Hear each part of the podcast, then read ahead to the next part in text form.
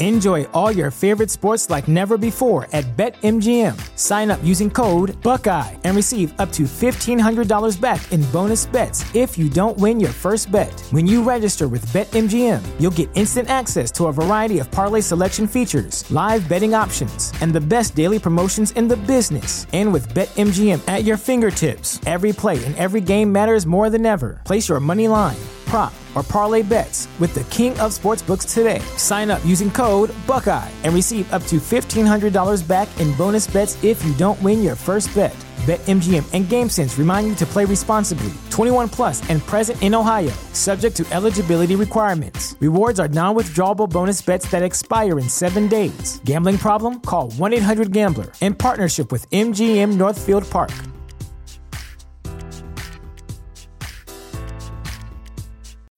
When you need mealtime inspiration, it's worth shopping Kroger, where you'll find over 30,000 mouthwatering choices that excite your inner foodie. And no matter what tasty choice you make, you'll enjoy our everyday low prices, plus extra ways to save, like digital coupons worth over $600 each week. You can also save up to $1 off per gallon at the pump with fuel points. More savings and more inspiring flavors make shopping Kroger worth it every time. Kroger, fresh for everyone. Fuel restrictions apply.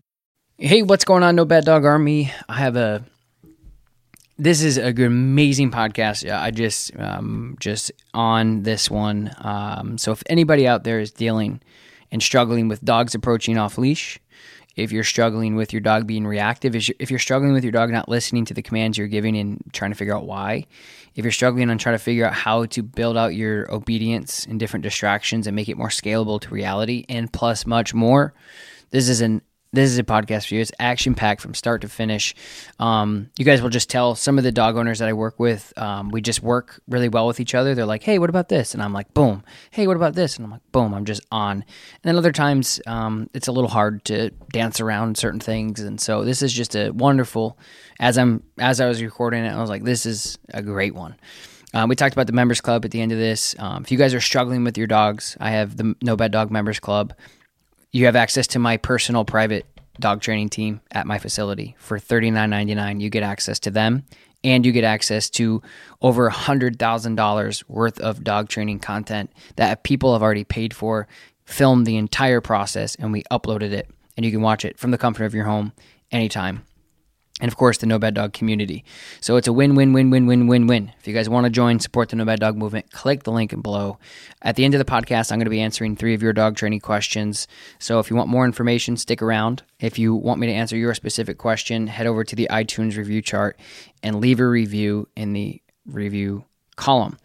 Um, we're going to get into the podcast. Good luck. Have fun. Talk to you at the end. I have a four year old golden retriever. Um, he's like the sweetest thing to people. He loves people. Um, he does not like other dogs, um, which is hard because most people see him and they think, oh, he's so friendly. Um, so, you know, we have a lot of people that just like come up to us unsolicited, and I'm like, wait, wait, please stop. Like, he's not friendly. Um, and then some behavioral issues, like as well. He's very smart, but very stubborn. Mm-hmm. Um, he does not. I have him trouble getting him to like listen to me, like commands he knows and can do, but if he doesn't feel in the mood to do them, sure, um, you know, he'll kind of give me some some sass. And then the biggest thing is that I can't we can't figure out, and nobody's been able to figure out is he does not like to be go in the car. Um, and he, you know, it's an all out like fight to try to put him in the car. Um, but he gets in my friend's car perfectly fine. And she takes him to like all the same places I do, like the vet, the park, you know. Um, yeah. That's pretty much where he goes. But, you know, so it's not like I only take him to the vet. Well, he loves the vet anyway. But, you know, it's like we take him to the same places, but it's just weird you know, he'll get in right for her and don't even need a command. You just open the door and he just walks right in. mm. Is all right, we'll start with that. Is your car and her car the same type of car? Is it like a is yours an SUV and hers isn't? Right. So mine is a little higher and the door doesn't open as wide. So it's a newer car. And then Mm. hers is an older, like actual car, Right. kind of like a Nissan like car. Um, so it's it's lower to the ground. And she's got cloth seats and I have leather ones. Hmm So that's probably. I mean, the reason why I asked is it's probably like the first thing is the height for some dogs is Mhm. just weird. So the more low to the ground, easy to step Yeah. in for dogs is is a better time. And some dogs, Okay. dogs get like some dog. I, I I don't know. There's no. Sometimes there's no rhyme or reason. Dogs can just have these little ticks and these little weird things, and, and nobody can explain them. Right. And so, so some dogs just like they like that easy to get into thing, and you know, God forbid you, you put two more inches on a car, and they're like, I, I can't do that. right. So I think that's probably the first thing I would say. The other thing, uh, so there's that is like I, I've just seen that over and over again, which is why I asked. Some dogs, Sure. they're like, Okay. "Oh yeah, I love cars. I love going for rides, but only in cars that are really easy for me to get in." yeah. So, um, I don't know if you've tried this yet, but what I do is I've spent. I've, I, these are like my funner projects, more Yeah. fun projects. I like the, like I like the dogs who are kind of worried about getting into cars because it's like a hard code to crack. And so what I have done in the past is uh, two things that have been very successful for me has been a lot of momentum. So instead of like a t- a lot of what a lot of people do is they go out and they say, "Okay, buddy, come on, let's get up there. Come on, let's get up," which is normal, Yeah. and, which is normal and fine. There's nothing wrong with that. But what I like to do is go like go to the car, open up the door, and then I will like go walk I don't know 100 feet one way, and then I'll start like coming mm-hmm. back, and then I kind of like start jogging. I get the dog excited. Come on, come on, come on, and then I just go up to the car and I go up, up, up, and then I try to like use that momentum to get the dog to jump up. So Okay. that's that's one way that I've had dogs break down because if you if a dog is like I can't make so sometimes it's I can't make that jump. The dog's like I can't. Right. And of course you're like of course you can. But to them they're like no. So Right. so you just use that momentum to like run up there and then you go up up up and they're like oh boom and then they like free willy they like yeah. jump in Yep. and then that changes the game. Uh, the other thing that has been really helpful has been going in on the other side of the car. So opening up both doors in the back and then going in on the other side with like a longer leash and just trying to encourage and coax the dog in as much as you possibly can. Like um like come on buddy, like come on, like just just and, and then just kind of like backing up because you know Goldens are going to want to be with their owners as much as possible. And if you have some food that's involved and a lot of positive reinforcement, that's typically what I see or that's typically what I have had success with is just I'm on one end of the car, the dog is on the other end of the car, and I'm you can Mm-hmm. See straight through, and I just have a long line, Yeah. and just like, hey man, like come on, come on, up, up, up, up, up, you know, tapping on the tapping on the Yeah. um, seats, a little bit of food. So if the dog is food motivated, I can lure them up. Yep. Come on, come on, come on. Um, that's um, that's also been successful. Um, third option, I mean, your your dog's four, so it's not like he's likely to have problems with pain or arthritis of getting in and out. It's more or less just the confidence of like jumping up there. It's like terrifying. So the other Right. the other thing that I've had easy success with is just a ramp or stairs. Okay. Um, so you can Yeah. you can go to like I don't know if you've done this yet, but you go like Walmart or Target and get those like little t- tiny stairs, like little plastic stairs that you can stick Mm-hmm. Yeah. in. So that's the other thing that um, Okay. that's kind of like beating around the the real Yeah. the, the dog doesn't really have a big problem. They, it's a confidence thing. That's that's really what it comes down to.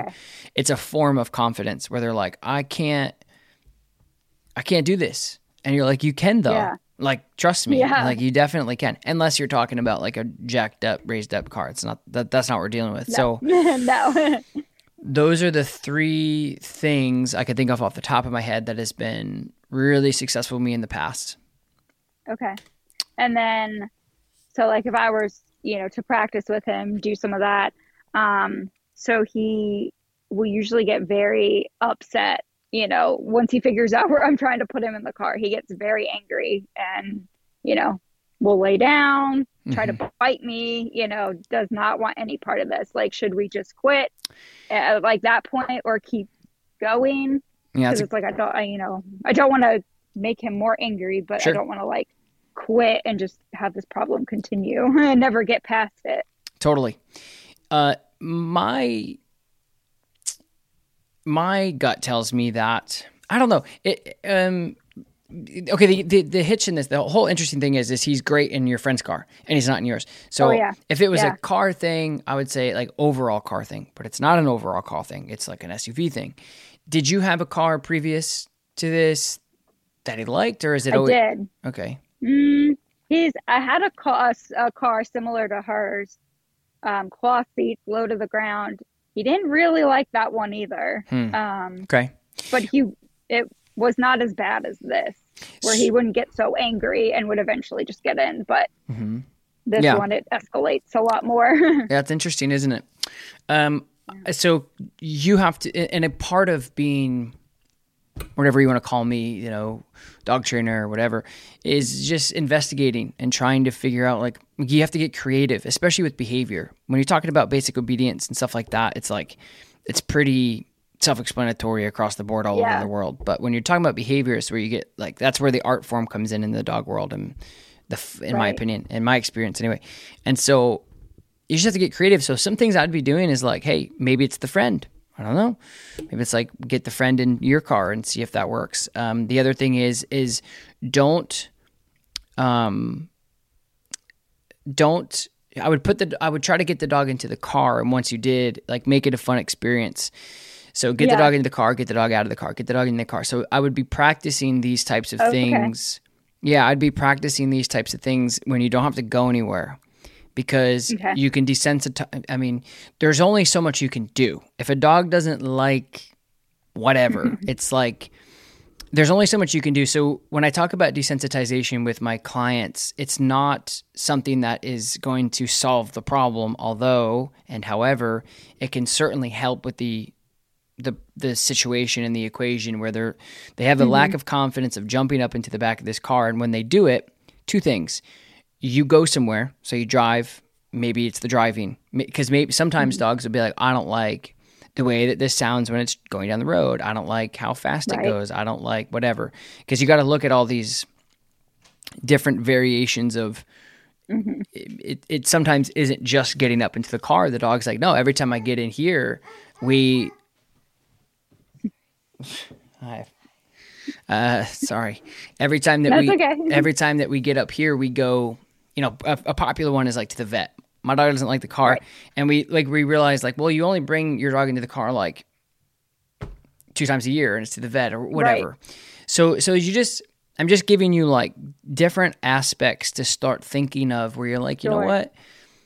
Yeah, maybe it's just my friend. Maybe if we have her come with us, or maybe it's when we get in, maybe he just doesn't like. Because if you can, because that's what I would be doing. I'd be breaking down all those walls of like, what is mm-hmm. it though? We get the dog Yeah. in, so we fast the dog. So we don't feed him breakfast. He's a food motivated dog, loves his food. Great. So I basically take some of his kibble and some treats. I'm like, hey man, get up here, get up here, get up here. And he mm-hmm. reluctantly, but will get up there. And then you break him. You go right out the other side of the door. You go right out. So you do that like 20 times. In, pay, out. Okay. In, pay, out. If you can have somebody helping you, obviously that's easier, but that's the way that you can do it to start wrapping this out. And the doc says, you know what? I have no problem getting in this thing, but it's when you Yeah. start it and when you go or where you go is where I have a problem. Right. So that's your job is to try to figure, especially when you're dealing with these behavioral things. Yeah. Um, again, it's not as like my dog's jumping easy. Yeah, all the behavioral stuff is easy, but uh, or I'm sorry, but the obedience is easy. So you just have Yeah. to start twisting up these variables and try to isolate what it is. But also, with that being said, oftentimes dog owners will only like so th- so they're like all right um we're going to the park or we're going to the vet or we're going to the groomers or we're going to your friend's house or whatever the case is Yeah. and y- you're only doing that once a week or twice a week or whatever so i would be putting the dog in the car and then getting right back out putting the dog in the car and getting right back out but my point is is the more you work on it the better it's going to get because it's like somebody have a problem with their dog barking at the doorbell whatever whatever the mm-hmm. case is but they're only working on that when somebody comes to the door which is maybe once you know, every other day or once every day, depending. Right. So I'm like, we only get one chance to really work on the problem. So try to Right. recreate that problem. Ding dong, you know, problem solved. Ding dong, Yep. problem solve. Ding dong, problem solved. So it's the same thing Okay. with the cars. You're like, hey, I have a problem with my dog in the car. But let's think in audit. Well, I only try it when we have to go places. So you're only really working on it for and this is just, you know, historically, I don't know. You could you could be doing this 20 times a day for all I know, but so just try to go out and make it a training session where you're not like, "Hey, I got a couple hours free after work, before work, days off." Yep. I'm going to turn this into a training session to really dig down because if you're trying to work on a problem in reality, in the game, Mm-hmm. It's hard to problem solve. You're just, Right. you know, going so fast, if you will, and it's hard to really figure out the mechanics of, well, what is the problem? What at what point Yeah. is the problem? And how can we break down those walls? Okay. Yeah, that's helpful. Thank Okay. you. Yeah. Um do you have any questions on that? I don't think so. Okay. I think that's helpful because you know I'm trying to put him in the car and then not get him right back out. Um, Right. And he has done it a couple of times when I'm like, you know, unloading groceries and I've got the back door wide open and I'm not paying any attention. He'll climb in the back seat, and I'm like, really? Like you won't do this when I need you to? But Mhm. like, but I think maybe it's because he knows he can get in and out Mhm. freely. I don't know. Yeah, exactly. So so but make those try to capture those things of like making it really comfortable. Yeah. Okay. Because Yeah. there's a there's like a um I don't I forget what it's called, but it's like this it's not a variation, but it's well it could be. It's like think about the amount of times that you get them in and go somewhere versus the amount of times you just get them in and then give them food and then break them. You Right. want to that's where that desensitization comes in and that confidence comes in. Is like you want you want to do more of the good stuff. Like when people like, again like classic example is dogs at the vet.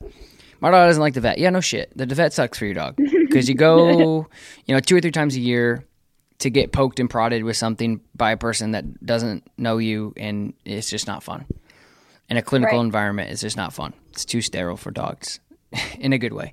You know mm-hmm. what I mean? It's just it's an office vibe. Yeah. So, but again, they're like, oh, but I'm like, why wouldn't your dog like like why why what reason would you give your dog to like the mm-hmm. vet? Well, there's no reason. So again, if it's it's one of those things, I tell people there's not really any training you can do. It's just you're you're you're bringing your dog to a situation that they end up on the short end of the stick. So yeah, they're not going to like it.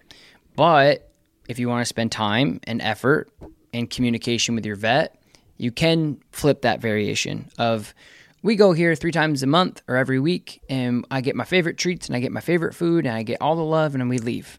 And then Yep. Two or three times a year that you need to go there for anything else, the dog's like, I love this place. This is great. But again, like a lot of people, A, don't have time for that. B, they don't think of it, maybe. And C, Right. um, the dog still doesn't like the vet, you know. So, but if you can start off on the right foot and say like, okay, what are some situations that we can start to try to flip in my dog's mind of what the, but your dog likes the vet. I'm just saying, Yeah. same thing with the yeah. car though. Same thing with the car for you. Yeah. Okay, cool. Um, so the other thing you were talking about uh, was the reaction towards. Now, uh, I I missed that. I know dogs. He's not particularly friendly with other dogs, Mm-hmm. but is it people too, or is it just dogs? No, he loves people. He's Okay. great with That's what I- people. I got- Every person we see, he's like, I want to meet. yeah, I got that vibe. I just was um, clarifying. So with the other dogs, um, has explain to me the history of this a little bit. Has this been going on for a long time? Um, has it been a certain switch in his behavior or change of your life? Like, where did this happen? So I think when he was a little pup, I've had him since he was a little puppy, and he loved dogs. He loved everybody. I took him to dog pa- a dog park, and he got attacked by three dogs and ended up like on the bottom of a dog pile. And there was nothing I could do Mm. because the dogs were so big, and the owners were like nowhere to be found. So it took a minute to get the dogs like off of him. And since then, I noticed him being like really kind of fearful of dogs, but now it's gotten to where you know, we walk and he's just immediately like on guard, like first standing up, growling. We can't pass a dog without him lunging, growling, first standing up. Um, So I really noticed that probably probably at like a year old. Um, I didn't have him neutered until he was a year. Um, and the behavior kind of, you know, just escalated from from there to, you know, it was just like, oh, I don't really like other dogs. You know, I might could see him. He could go up to some and be fine. Sometimes he would snap at them, but now it's like any dog. And even if we just pass him, he's like growling, first standing up, lunging. Yeah. And what do you do when that happens? I mean, obviously, the dog attack was a big contributor here, but what do you yeah what do you do when this happens? I mean, how are you managing this right now? Um usually if I see another dog, I turn the other way. Like I'm like I'm not even putting us in that situation because he's so hard to, you know, hold because he's so big. Um usually just trying to get between you know me between him and the dog and just you know trying to get him either past them quickly or sometimes I'll you know have him sit and I'll stand in front of him and just have him kind of look at me try to keep his focus off the dog like passing by. Um, tonight we had to walk by one that had an invisible fence and I had a tr- I ended up having a treat with me and I kind of just held it like at my chest and just said look look and he you know looked at me while we kind of walked by and that seemed to work really well Yeah, yeah, and it can. Um, I'm I'm big on like what works, so that's what I always want you to do. But um, with the dog, uh, uh, do you feel like him being intact had anything to do with it too? Because usually that does, but uh, you mentioned it, so I didn't know if you had a reason why. I think so. Yeah. Because before that, he seemed to not mind other dogs, you know, like other dogs, not mind other dogs. Um, yeah. Yeah, that's common. so that's what I was asking. Um, that's fine. That's cool. Uh, that's cool that you, you kind of went through that path and figured everything out. So, yeah, the intactness is he still intact, or did you fix him? No, fixed him. Okay. Yep. So that does play a role, and I've talked about it a lot in different variations of, you know, media, whatever. It's uh, one of those things that you can't ever really pinpoint exactly if it's going to make things worse or make things better or not change anything at all. But anyway, that does play a factor, and it seems to consistently.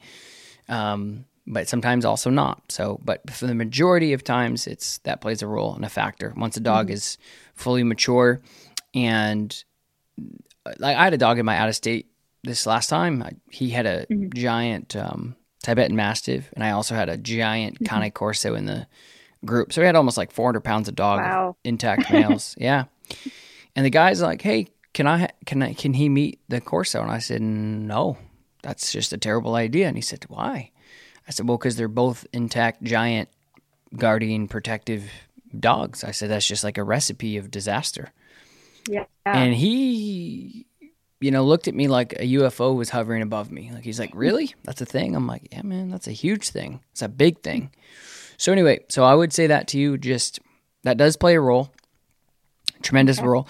Um, moving forward from that, I would say the attack definitely was a thing. I mean that that that's the confidence that we were just talking about of like, yeah, I love dogs, and then they beat the crap out of your dog, and your dog's like, yeah, I don't. I, it's just like with people, like Right. It's PTSD. It's it's traumatic. It's it makes you it makes you lose your confidence.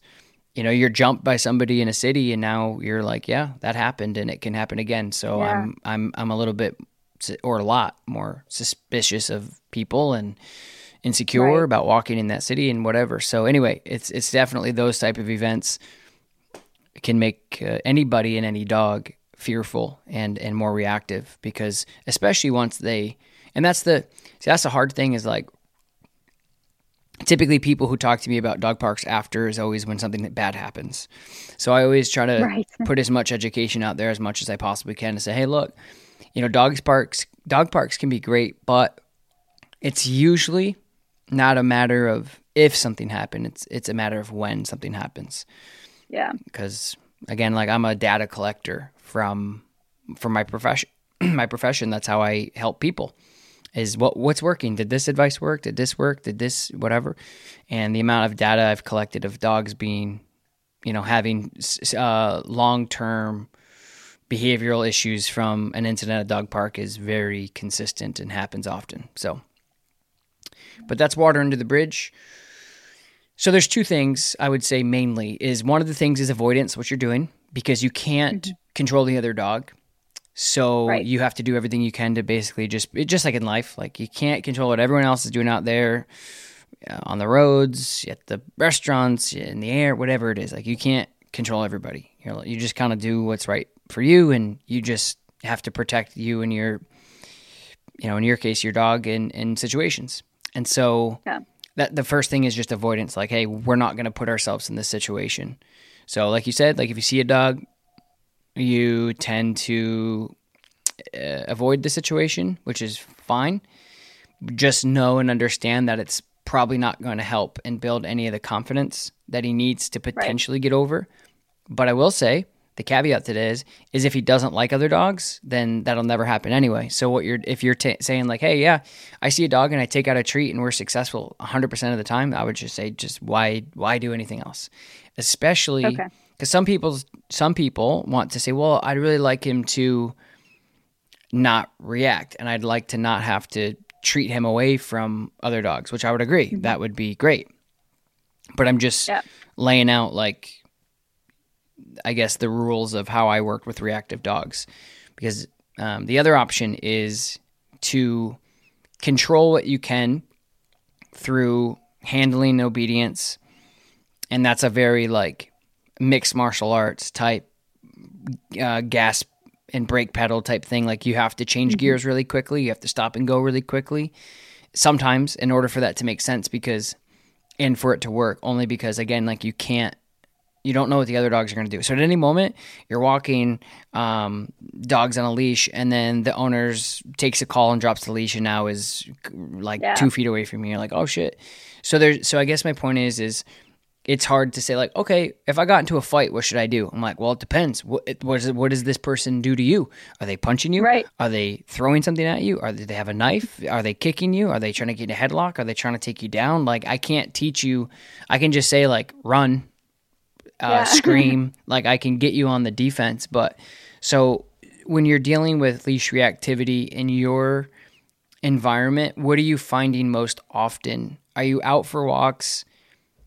and you see other dogs and he just loses it and the other dogs are looking at him like he's crazy or are they as crazy i mean what is the usual suspect here um so usually it's yeah we're just out for a walk and he sees another dog um they could be just kind of walking most of the time it's like they're barking at him and he doesn't like it there's definitely there's this one guy we pass all the time he's got two dogs and they just do not like each other like as soon as we see them I mean, they just go ballistic, both of them.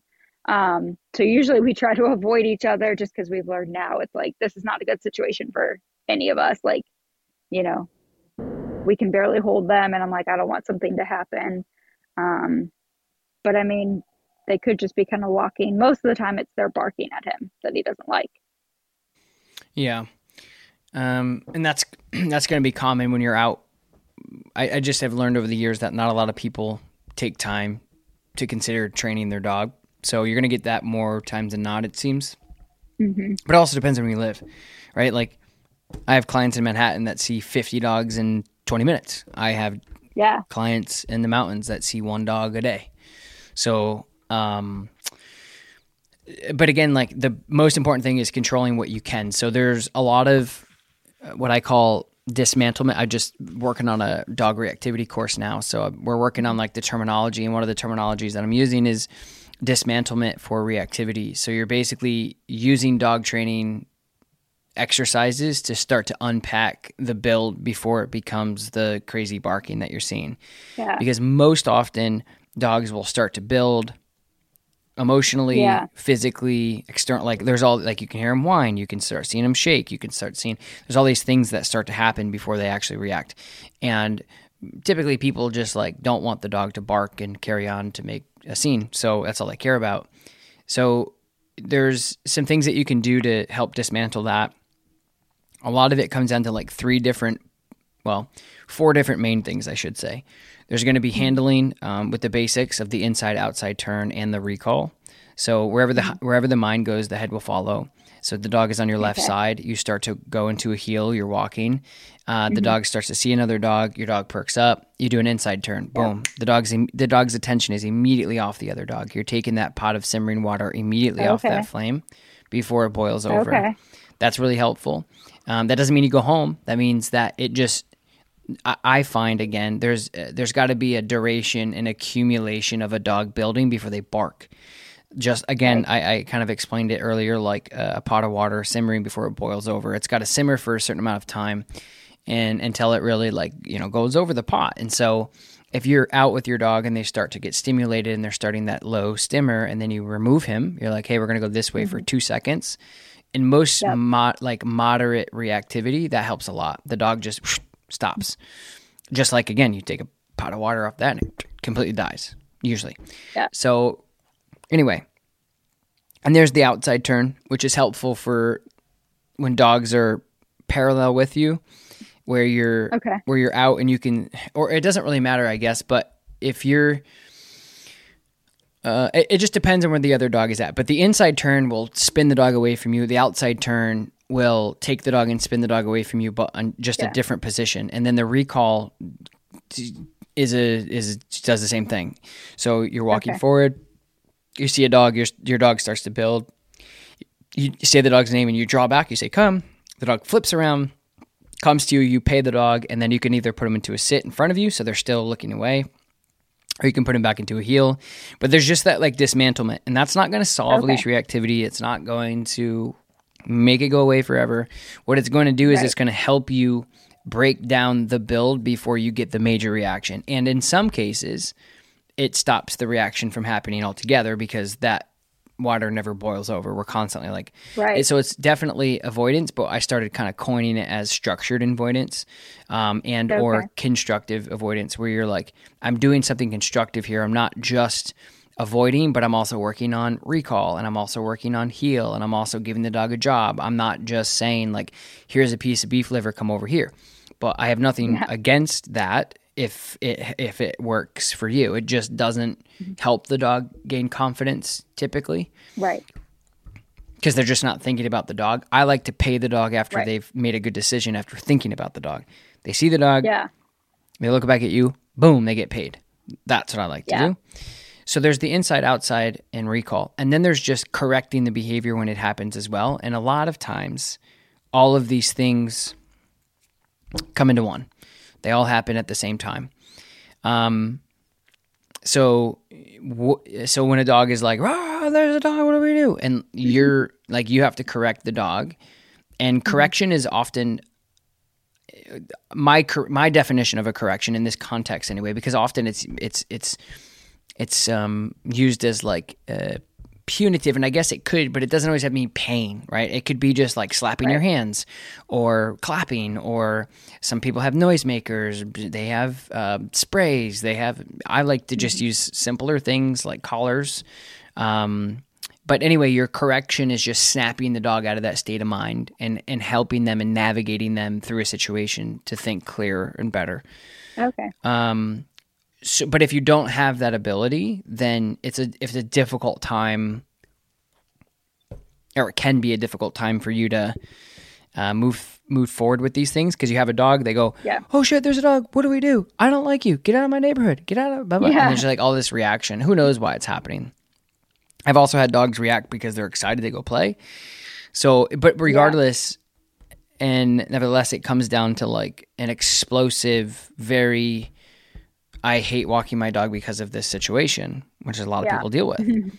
um, so correcting that behavior and discouraging it. So we're correcting it with. So w- what do you feel like? Like, could do you have anything in your toolbox that you wouldn't wear on the walk to correct him when he just explodes like that, or are you just what are you using? How does that work? Um, so right now he has um he does have an e-collar, well, you know, the ones that like vibrate.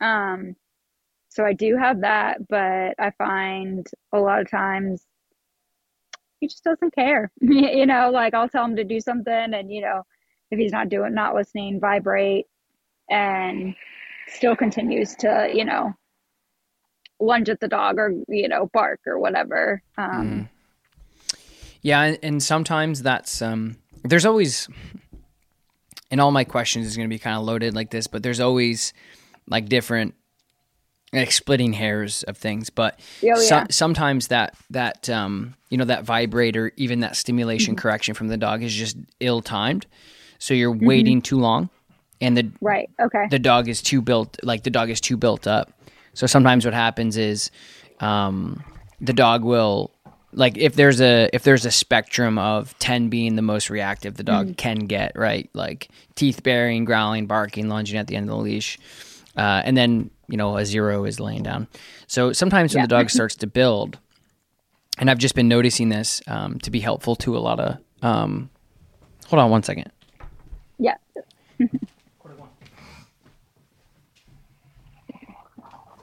Taylor, touch her.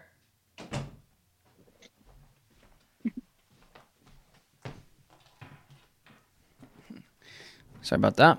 We have okay. um, two carpeted rooms in my home. One of them of which I'm in, and it's raining, and my dog has been outside, and uh, my wife just let her in, and she decided to come up here, which is a terrible idea. Anyway, so there's so we so there's there's that timing right so once the, once the dog starts to build they go oh there's you know and the ears perk up and their breathing Yep. gets like and they're just like locked in like they just heard a squeaker for the first time they're like i know Yeah. so sometimes at that point it's it's it's like it's too late when they just go boom and they're locked in so you have to do Okay. like you have to do again some of these uh, dismantlement things because i mean yeah, if you just correct the dog, they may like snap out of it, but you also want to give them like after you correct them, then what? Then what do you want them to do? Like after you're like, hey Right. man, snap out of it. You're about to make a bad decision. I can see it on your face. You gotta quit the crap. Yeah. and then they, they snap out of it because we corrected them with something. Again, it doesn't matter if it's a, a noisemaker or a prong collar or an e collar or whatever. They're they're like they snap out of it. They're like, oh shit, where am I? Who are you? Where where what's going on?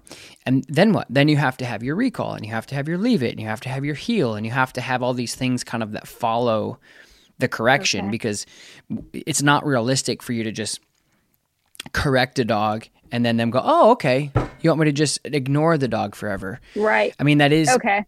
it- part of it is um, when you're using a correction for reactivity anyways is what i'm referring to.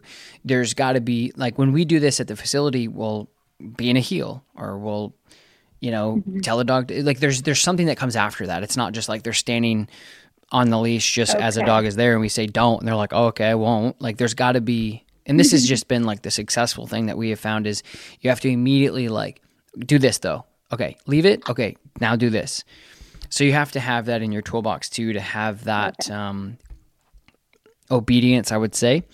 But um, going back to the e-collar, what what co- collar do you have? Do you know? Um, I do not. Hmm. I did some training um, with him when he was younger, and it was like a whole program that gave you the collar and Cool. everything. Is it just vibrate? Is that where you're using it? Yes. Okay, cool. Mm-hmm. So again, like splitting hairs is like every single e-collar is different. Every company that makes e-collars is different. So I can't really talk about how yours works, particularly because I don't know it. But um, regardless, is some e-collar vibrations are minimal and compared to some others. Mm-hmm. Like mine, I have the I did a signature series with Dogtra, and my remote collar is very abrupt. It's very corrective. It's mm-hmm. very like, hey, snap out of what you're doing, which is why it's been so monumental and reactivity. Like that Tibetan Mastiff I was telling you about earlier, that dog wanted to eat me because he didn't really know what else to do. And also, the owner was making a lot of mistakes. And I couldn't handle the dog because he's, again, like this giant bear that would explode on me. And I'm like, I mean, I could, but it just, it, I, I wasn't interested and it wasn't going to be effective to, for me to fight this dog. So mm-hmm. I literally used my e-collar. I, I'd walk up and he'd go like this right before he exploded. And I go, and he just looked around. And then within the third time I did it, he literally um, avoided me. He's like, I don't want anything to do with this guy. And at that point, again, like I used, I'm just giving you context of vibrations and behavioral. At that point, um, I shut the behavior down. I could have also hurt our relationship a little bit between me and the dog, but at the end of the day, I'm never hopefully going to see that dog again. And but at the core, I stopped the reactivity. And with a with a dog like that, that is like he's just an explosive, too powerful dog. I was just telling the owner like, you know, that vibrate's going to save save you, but you have to time it right. Is my point. Don't wait for Yeah. this dog to be in crazy mode. So your timing is important, and you have to make sure that as your dog starts to scale up from zero to ten, you have to correct the the the collar and use the collar before it gets to that point. And then there's also a very common thing that we see is the dog's like, I don't give a shit about this. I don't care. Yeah. You know, there's there's different um, rules and regulations and laws, uh, structure that we put into our society too that people don't care. They're like, oh, I'll, I'll you know, oh, speed limit 65, mm, 75, and if I get pulled over, well, that's not the end of the world, right? So there's certain things that we are willing to push because we're like the consequence isn't. So my point is, I'm just trying to give you like an idea that sometimes dogs just don't care about the punishment because they're like, yeah, okay, whatever. What's next? What else you got? Um, but other times it's like that mastiff where they're like, forget I even even looked at you wrong, Tom. I'm sorry, you know. And it's a beautiful thing because I'm like, this guy can't handle this dog anyway. So anyway, um, I would just be mindful moving forward with your e-collar that you're using it in conjunction with the obedience we talked about. So Okay. really hard like what's your dog's name? Jethro. Jethro? Yep. Cool. It'd be Jethro, leave it like it's got to be there. Like some people are like Okay. Jethro or Jethro, like it's got to be very Yeah. assertive. It's not punitive, it's not corrective, it's not it's not reward either. It's not like Jethro, how about we not? It's very like Jethro, Yeah. leave it. You know, it's like it's very assertive. Like this is what we're doing. Okay. So, and then it's enforced by that correction. Um, what leash and collar setup are you on? um, just like a Flat collar. like a regular collar, yeah, around his neck, and then just um, it's not a super long leash. Um, yeah, I like the pretty um. pretty short, so I can keep him kind of close. yeah, I like. I was just gonna say I like the four foot leashes. Okay. So I like four foot leashes, regardless of the dog, puppy or reactive dog or not. I like the four foot leashes because it, it makes it makes less room for error. Now, if Yeah. I'm if I'm working on recall and other things, I get like a twenty foot footer out. So Okay. that's that. And then I would just say, um, like Goldens are typically bigger dogs and they're strong. So what might be helpful for you is uh, trying out a prong collar to see if that'll help control him in those situations. Um, um, it's just when you get a dog that big. Here, here's what I'm seeing. I'm envisioning this. You're out for a walk. You see another dog. He starts to build. He starts to react. He goes to the end of the leash and starts barking, and then you're like, "Oh shit, we got to get out of here." And if you wanted to go the route that we're talking about, about just going forward with it and like, "Hey man, you got to deal with it." It's great to work with a trainer on this because typically they'll have like a demo dog that they can just like what I do with my dog Yeah. is I'll just put her in a downstay or you know whatever. Um, anyway, so those are things that you can you can try. Uh, the prong collar is just going to give you more control. It's going to give you the ability to control your dog under those circumstances, especially being like a bigger dog. Um, and it'll also give you a little bit more enforcement if the e collar isn't working. You can try popping the collar to snap the dog out of it. Because when they get into this, like, you know, they see red. Um, some sometimes they just that you got to snap them out of it, and sometimes the vibrate doesn't do anything. So that's my other uh, piece of advice is maybe like enforcing it with a, a well fit prong collar could be helpful. Okay. Um, outside of that, I would just say also really auditing your obedience altogether. So, um, you know, a, a trained dog is much easier to work with, especially with behavioral problems, because at least you they they have the fundamentals where you're like, hey, leave it. They're like, I know what that is, or you're like, heel. They're like, I know what that is too, or you're like, come or down or heel, whatever the case, whatever the behavior you're asking the dog, they know it well, and that is also really helpful because again when you correct the dog however you do it doesn't matter how you do it, it, um, it's really helpful to then give them something again to constructively do immediately after So the dog goes, "Hey, there's a dog. I feel like I need to do this," and you're like, "Hey, leave it." You make that uncomfortable for the dog. You you correct them in some way. You snap them out of that behavior, out of that mindset. And if they snap out of it, you're like, but you're just sitting there, and you're like, "Uh, now what?" You have to make sure that well, you don't have to, but what's helpful is is like, let's do this instead, and then Yeah. you're and then you're able to immediately, um, you know, put the dog into gear after that. Okay. So how how do you feel like your overall obedience is in particular with like heel? not not good. Okay. Um, he he knows it, and he'll do it sometimes, but not all the times. So like yeah. it's kind of that way with like a lot of things. Like, cause you know, heel, he just, I mean, he loves to be outside, so he's like, let me see everything. I just want to go. Um, and then you know, kind of the same thing with like stay and down. You know, if he doesn't feel like, you know, he wants to go down, he'll, you know, give me a little growl, and then he'll eventually, you know, I'll repeat it, no, down, and he'll eventually go down with some grumbling. Um, stay, you know, put him in a stay. Sometimes he'll do it. Sometimes he'll, you know, pop up, you know, so kind of working on like, okay, can I open the fridge? Can I open the, you know, door to my patio? Does he stay? And if not, putting him right back there and, you know, trying again. Um, I don't know. It just feels Yeah. so hit, hit or miss, I guess. Yeah, yeah. Um, so if you don't, um, the so your obedience is your communication. Like think of obedience. I think some people think of obedience as like trick stuff, and it's not. It's like paw and lay Yeah. down. People are like, I don't really want to do Right. that. Like, what's the point of that? You, well, yeah, there is Yeah. there is no point in that in particular. It's not useful in everyday life, but your other stuff is. And your overall your obedience is your ability to communicate with the animal that you've invited into your life. You've invited mm-hmm. into your family. You invited into your world. It doesn't matter if you're homeless, living in a van, or living on an estate. Like your ability to communicate is your obedience to keep them safe. It's the only way you can communicate with them because they don't understand English. They don't understand sentences. They don't understand any other language except what you teach them. So if they don't know how to come back on command, then you're just waiting for them to come back when they want to.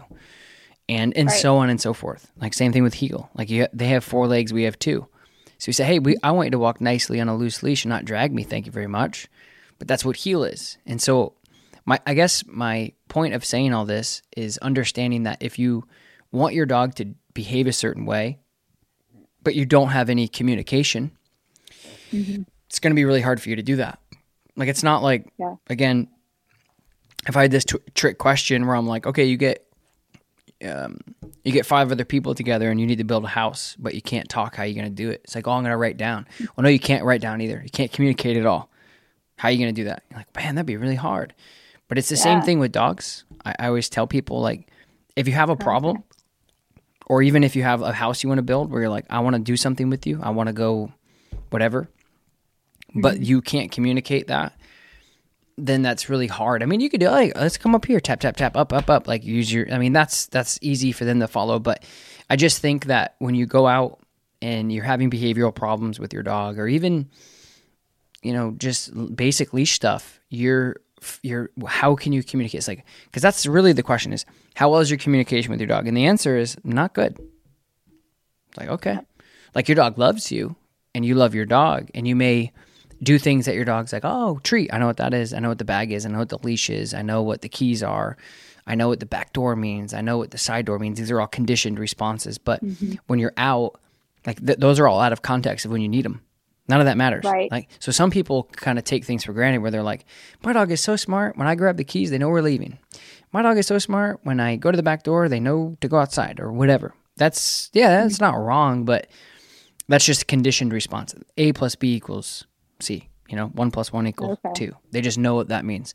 But you can't take that and then apply it to, well, when I'm out for a walk and my dog is dragging me, they should be smart enough not to know how to do that. Well, no, they don't. They have four legs. They're they're they're they have a prey drive. They are friendly with people. They want to go do this stuff. You have to make sure that you have the foundation to say like, I need you. It's it's like taking a toddler to Disneyland and they don't know anything.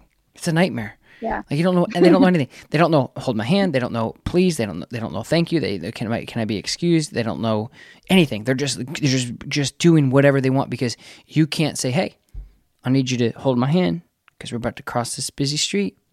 When we get up there, I need you to wait patiently while I pay for tickets, and I need you to you know you know all these communicative things, Yeah. right? And dog owners um, who have problems with their dog, pretty much on any level, but specifically behaviorally, that don't have a foundation have a much, much, much, much, almost little, very none possibility to really overcome and modify these problems because they don't have they don't have communication. Like you can't. So, two things. Actually, just one major mm. thing. You said, well, he knows it, but whether he does it or not is a different story. So, I typically like. Now, there's two things with that because, of course, I'm going to split hairs here. Mm-hmm. Uh, so when you're so when you're out with your dog, and you have mm-hmm. that problem, Jethro pulling on the leash, seeing another dog reacting, and you say heel. Let's say he knows heel. Say you've say you've worked on heel since he was a puppy. He knows heel. You can do it. He knows it until he sees a dog. Well, that really comes down to um, there. There's the understanding of the behavior. Like, does how well does your dog actually know it? Does your dog really know it? Like, are they really qualified? It's like qualification, right? It's like when you Okay. put somebody into a driver's seat of a a, uh, a bus full of kids, and you're like, is are they certified, qualified? Do they have experience? How long have they been doing it? Right? And it's like, oh, they've been doing it for 20 years. They get recertified every year. They're good. Okay, cool. But if it's like, oh no, they just they just really love big yellow buses, and they just you know they got nothing else to do. You're like, oh, well, maybe this is so. My there's a qualification, right? And you can copy and paste that to literally anything, like planting a tree, uh, uh, uh, driving a, a school bus or flying a plane. Like there's got you got to have experience in what you're doing, and it's got to be proven. Anyway, so with your dog, it's it's kind of like the same thing. Like how how qualified is your dog in heel? It's like well, mm, he's okay at it or he's not. So then it so let's say okay, no, he's good. He knows it. Okay, and this is common.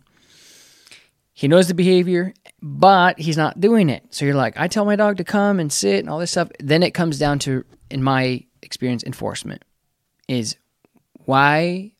So you're telling your dog to do something that they want to do. So if they're out chasing a squirrel, having a grand old time going gangbusters, chasing rabbits through holes, and you're like, hey man, come inside and sleep.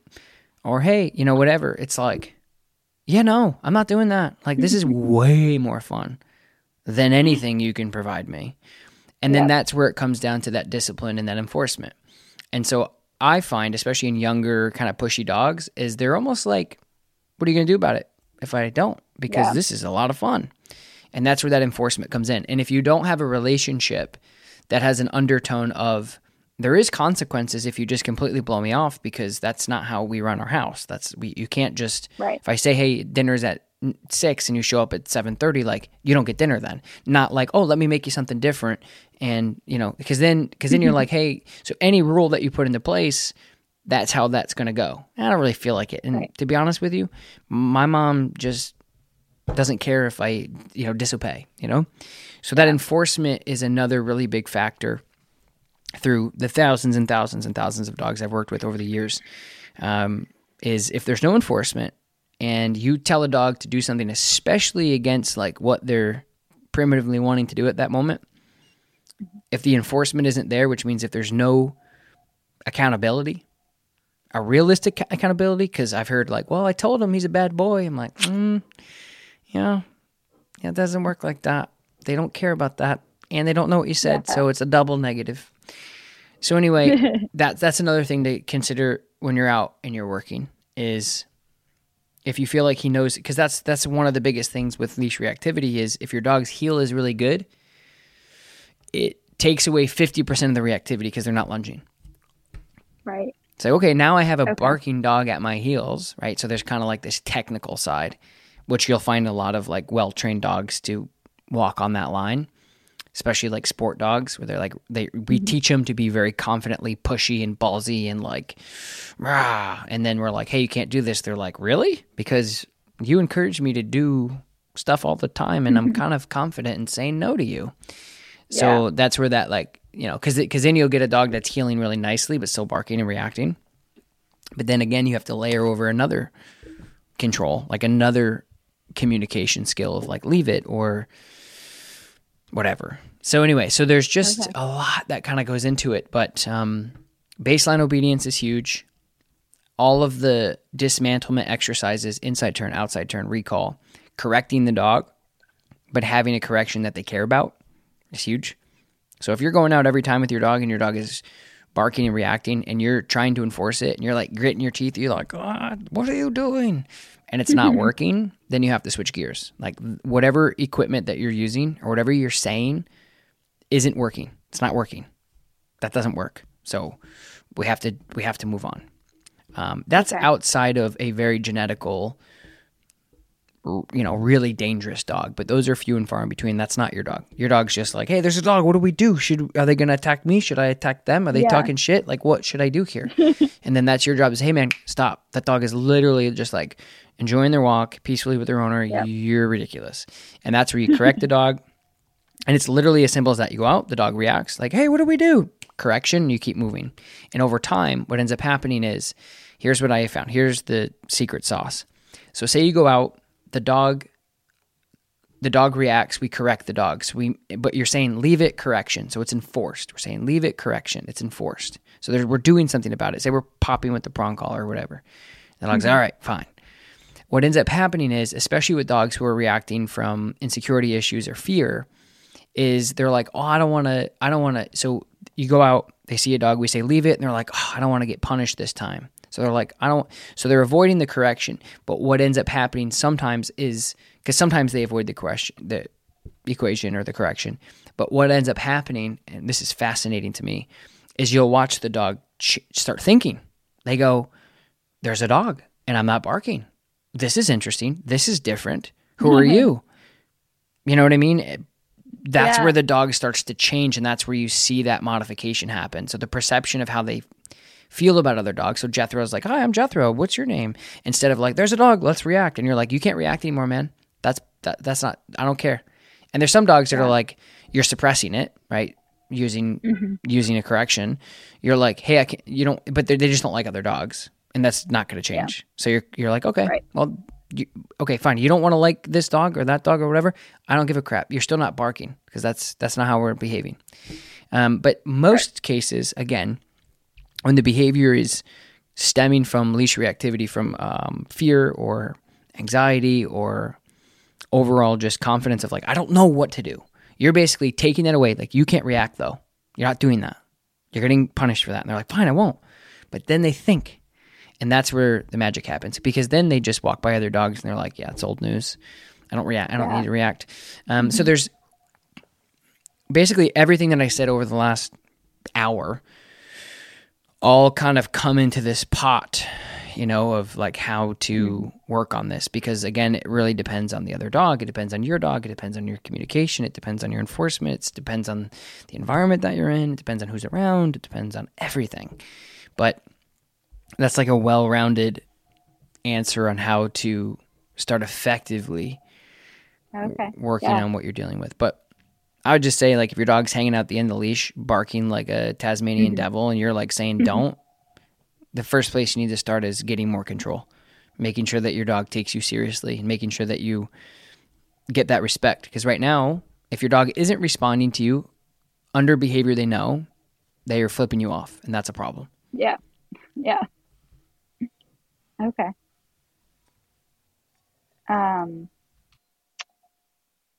I guess, um, like for the basic commands, like, you know, kind of where he does that of like, hey, I don't want to do this right now. I'm going to, you know, flip you off because I don't Mhm. want to do this.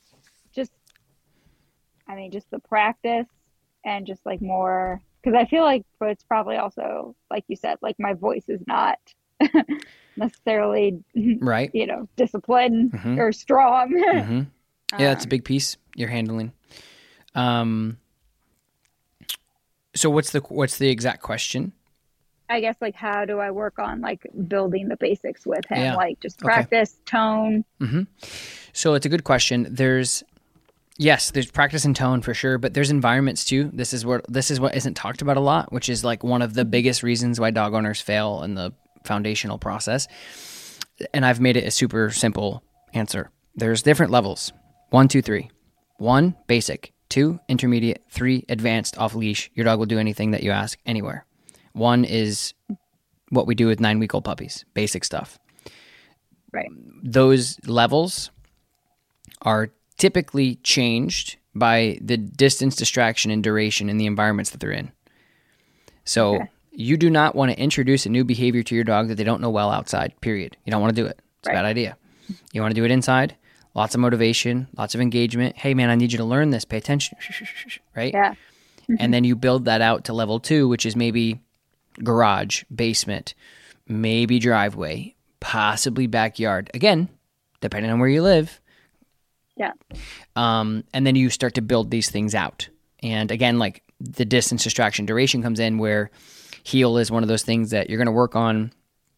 I just recorded a puppy heel thing. Um, we talked about this, but we talked about it in every any other heel video. But let's say, okay, we're starting out with a puppy. We're going to heel from A to B. And within A to B is five steps. And we're going to do that three times. And the dog doesn't pull on the leash. The dog is engaged. The dog does great. Great. Pass. Now we're going to go from B to C, and that's going to be 10 steps. We do that three times and we pass. So you get this consecutive, consistent thing. And then you do that with every command recall, heel, place, stay, leave it. You just build them out with different distractions, duration, and distances of how long that you're doing these things for. Um, Okay. And that's how you do it. Um, but again, like if you're looking at a dog and you're going, Jethro, sit, sit, sit, heel. That's where they're like, get out of here with that. Like, stop talking to me. Because you're pleading and begging with them. And you have to be more assertive again. So, Jethro, sit. That's why, like, so many people like hand me the leash and I, I say that. And they're like, wow, dog whisper. Yeah. like, no, I'm just assertive. Dogs love that shit. They don't want somebody that's asking them a question but demanding somebody at the same time. You know what I mean? It's like if Okay. I'm like, hey, Yeah. um, where's the gas station? I'm almost out of gas. And you're like, it's over there. Versus it's right. If you take a left here, it's right there. I'm like, perfect. I'm gone. The first answer, I would go on Google Maps or ask somebody else because you're not Right. confident. You're not telling me anything. You're just like, can maybe uh, it's not there. So that's Yeah. that's the other big thing is just how you're handling that situation, and that's where a lot of dog owners fail. They look at the dog, they hike up the leash, they give the dog pressure, they're correcting the dog before they ask, and they ask the dog instead of tell the dog, and all of those things is like brr, brr, fail, fail, fail. So then you're like, ah, this isn't working. I'm like, well, so that's I would just refer to like a lot of my videos. I also go over this a lot in my members club. So I have a my members club is basically all of my YouTube videos that you've ever watched, even if you've watched one of them, the full length video of that. So we film those for like three days, and you're getting Okay. a 10 minute video. But the full length of everything in between is in that members club.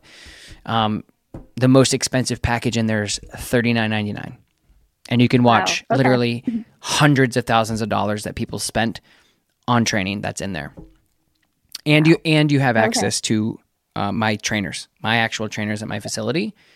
You can Okay. talk to Wow. all the time and say, Okay. "Hey, um, I had an online with Tom, and I'm trying this, and what do you think of this?" And they'll they'll answer you within 24 hours. It's like it's like that chat forum, except they're not people in like Yeah. Bangladesh that have no idea what we're talking Right. about. It's my actual training staff that work with me every day, so it's nice. That's cool. So that's another rec for you, um, because you can just dive into like, because that's that's where a lot of those mistakes happen. Is like the owners like put your arm down, put your arm down, put your arm down, put your arm down, all that stuff that you'll probably granularly find you you to do without even knowing.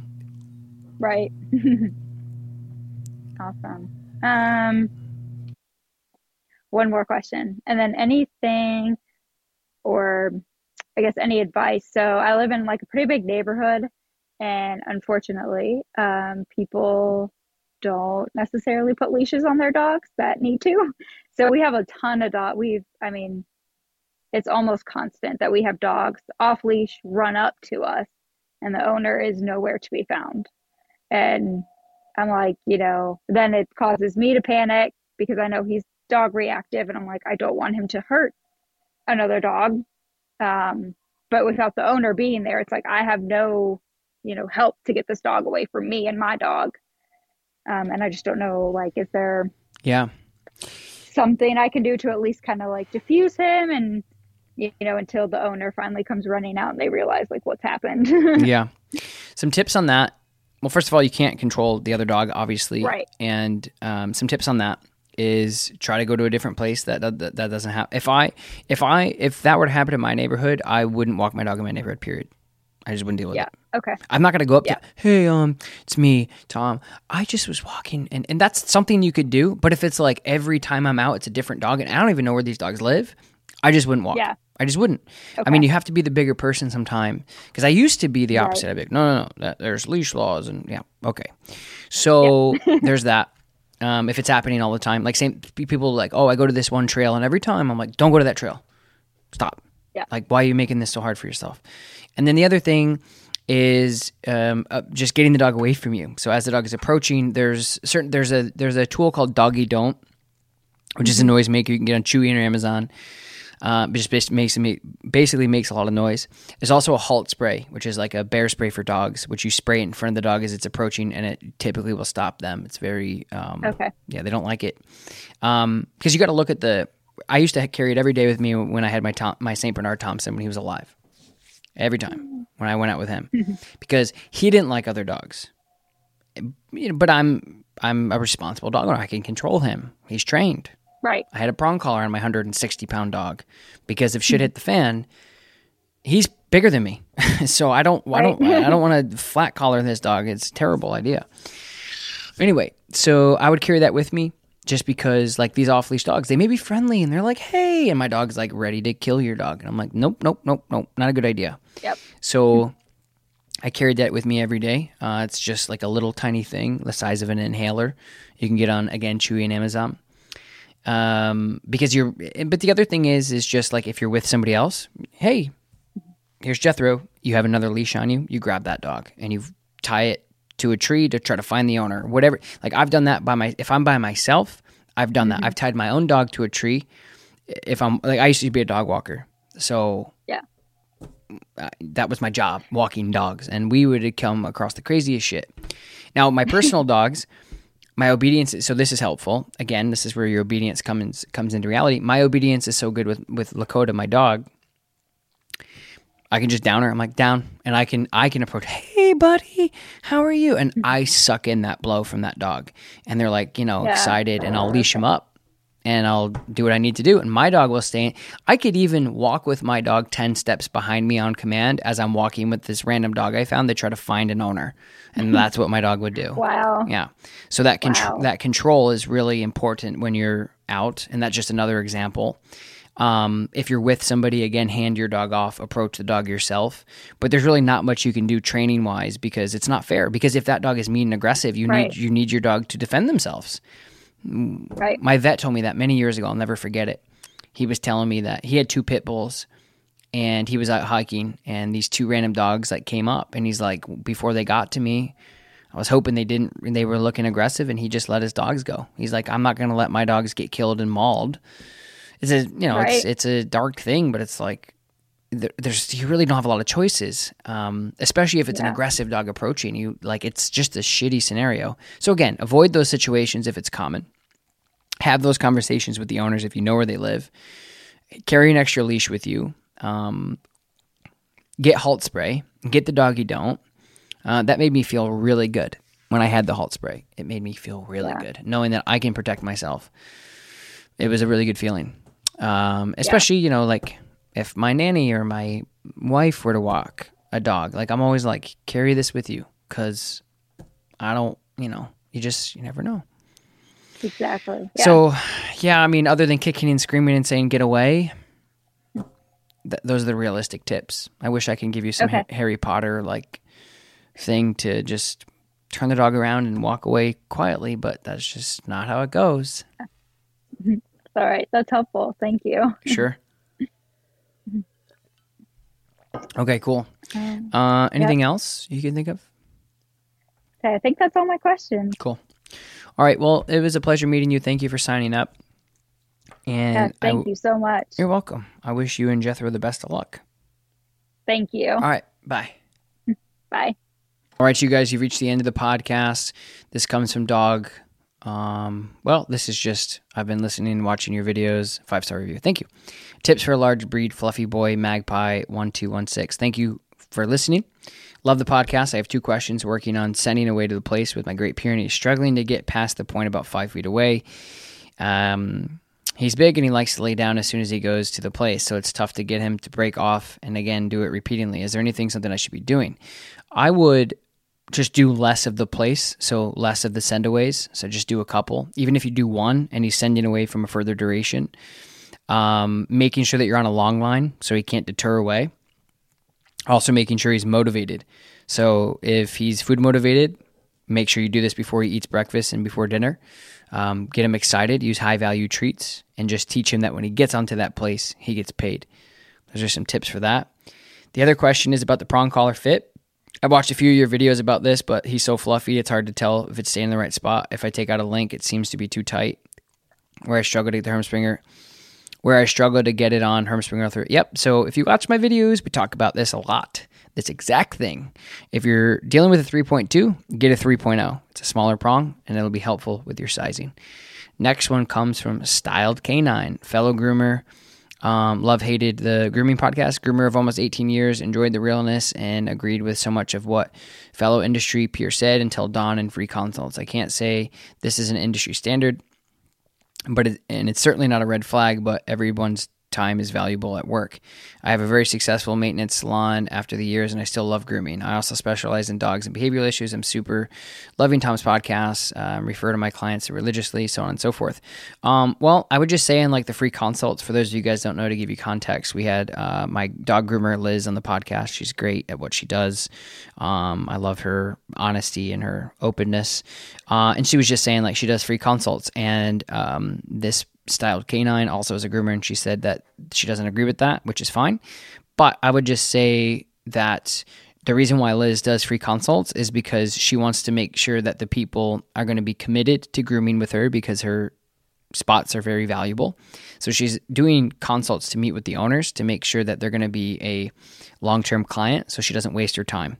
So that's why she does it. Um, free consults are not free washes, they're just to meet the dog and the owner to make sure that their dog is. And, and the other thing is, is making sure that the dog isn't going to maul their face off.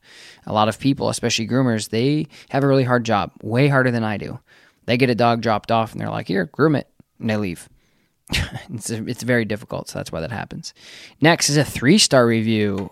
Well, if I'm going to show you the good, I can also show you the not five stars because that's the only fair thing to do. Three star review needs to let guests speak. Daniel, me. Tom, I respect your work and interviewing folks like Forrest who have been following for six or seven years now. You have to let him speak. You ask a question, but then interrupt or answer the question yourself or talk about your experience in life. You need to make it about your guest, even with paraphrasing. Well, I'll make that uh, note and I'll try to work on it in the future, I suppose. Thank you for the feedback. Next comes from G G R E A Y Y Y Y. Tom Davis is the best around and nobody's ever going to bring him down. uh, this guy is, uh, has a way with words. I love listening to the information he takes and how he responds to the information. The way he does so eloquently and uses analogies and metaphors and makes it uh, great sense. He's got a real gift. I highly recommend to anyone starting off in the industry or anyone who's thinking about getting a dog or has uh, been struggling. Uh, Thomas, some incredible insight into learning how to deal with that stuff. Dude has been con- dude has been a consistent voice in my ear since I started training dogs myself, and I can't express in words how helpful it's been listening to the podcast during my learning journey. Thank you for everything, Tom. Hope I've sent you some new ears to fill up with knowledge. No bad dogs. Amazing. Thank you so much for that. I appreciate it so much. Um, means the world to me that you seriously, even if you guys don't have questions um, that is huge gasoline for me. Like, um, you know, sometimes it's I'm talking to a microphone. I don't see anybody, but we have you know millions of downloads here, and that's amazing and that's crazy. But I don't just I just, sometimes I just forget about like you know who's watching, and it's hard to like like when we do meet and greets and stuff. I'm like, wait, this many people knows who I am. This is crazy. So, anyway, thank you guys for listening. If you want me to answer your dog training questions in the future, or you just want to support this podcast, leave us a review. It's the best way to do it. It's absolutely for free. These guys paid a lot of money to talk to me, and you guys are listening into that conversation for free. Do me a solid. Leave a review. Love you guys. Talk to you next week. Bye. Enjoy all your favorite sports like never before at BetMGM. Sign up using code Buckeye and receive up to $1,500 back in bonus bets if you don't win your first bet. When you register with BetMGM, you'll get instant access to a variety of parlay selection features, live betting options, and the best daily promotions in the business. And with BetMGM at your fingertips, every play and every game matters more than ever. Place your money line prop, or parlay bets with the king of sportsbooks today. Sign up using code Buckeye and receive up to $1,500 back in bonus bets if you don't win your first bet. BetMGM and GameSense remind you to play responsibly. 21 plus and present in Ohio, subject to eligibility requirements. Rewards are non-withdrawable bonus bets that expire in seven days. Gambling problem? Call 1-800-GAMBLER. In partnership with MGM Northfield Park.